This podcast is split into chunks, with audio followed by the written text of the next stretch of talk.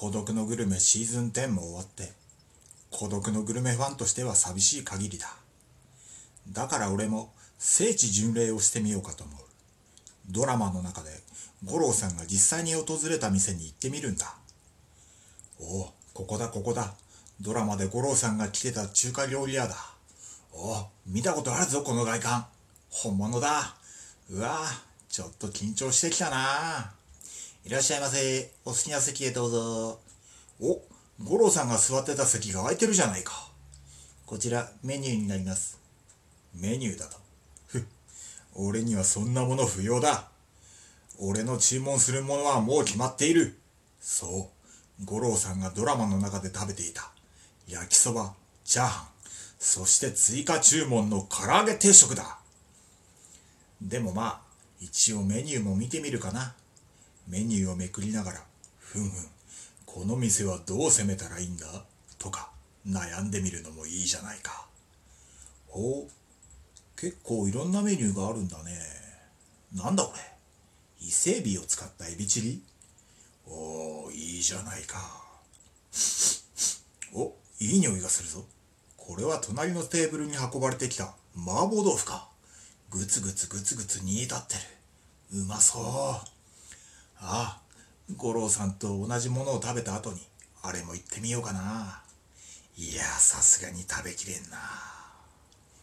ん？あれは、フカヒレだ。立派な姿にだ。そそるじゃないか。なんで五郎さんあれ頼まなかったのよ。うん。俺が今から注文するのは、焼きそばとチャーハン、そして唐揚げ定食か。待てよ。俺は今、五郎さんが来たからという理由でこの店に入り、五郎さんが食べたからという理由で、焼きそばとチャーハンと唐揚げ定食を頼もうとしている。だが、ちょっと待てよ。なんかおかしいぞ。五郎さんはそんな店の選び方、そんなメニューの決め方をするだろうか。五郎さんは何の事前情報もないままに、その時の気分や、長年培ってきた勘によってこの店までたどり着いた。そして、店内の雰囲気からメニューを読み取り、己が食べるものを決めたんだ。なのに、今の俺と来たらどうだ？五郎さんが来た店だから、五郎さんが食べたものだから、そんな理由で自分の注文を決めようとしている。これは五郎さんの思想から最も対極に位置する行為ではあるまいか。なんということだ。長年孤独のグルメファン、五郎さんのファンを辞任しておきながら、その実、俺は五郎さんのことを全く理解していなかったんだ。自分が恥ずかしい。ああ、なんということだ。待て。落ち着け。落ち着け、俺。こういう時、五郎さんならどうする？そうだ。原点に帰るんだ。自分の胃袋の声を聞くんだ。俺の胃袋よ。俺は一体何が食いたい？あの伊勢エビを使ったエビチリか。ぐつぐつ煮えたりる麻婆豆腐か。それともあの立派なフカヒレか。お、あれは、カニ玉。カニ玉。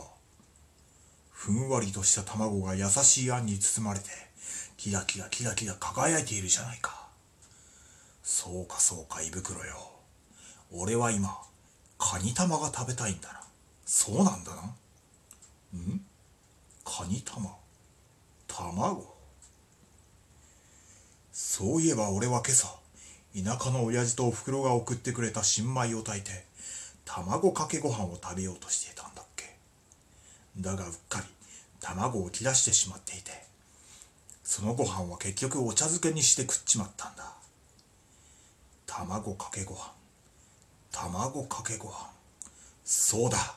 俺が今、本当に食べたいものはお客さん、ご注文はお決まりですか？すいません。また来ます。ゴロー、ゴロー、いのがしら、ふー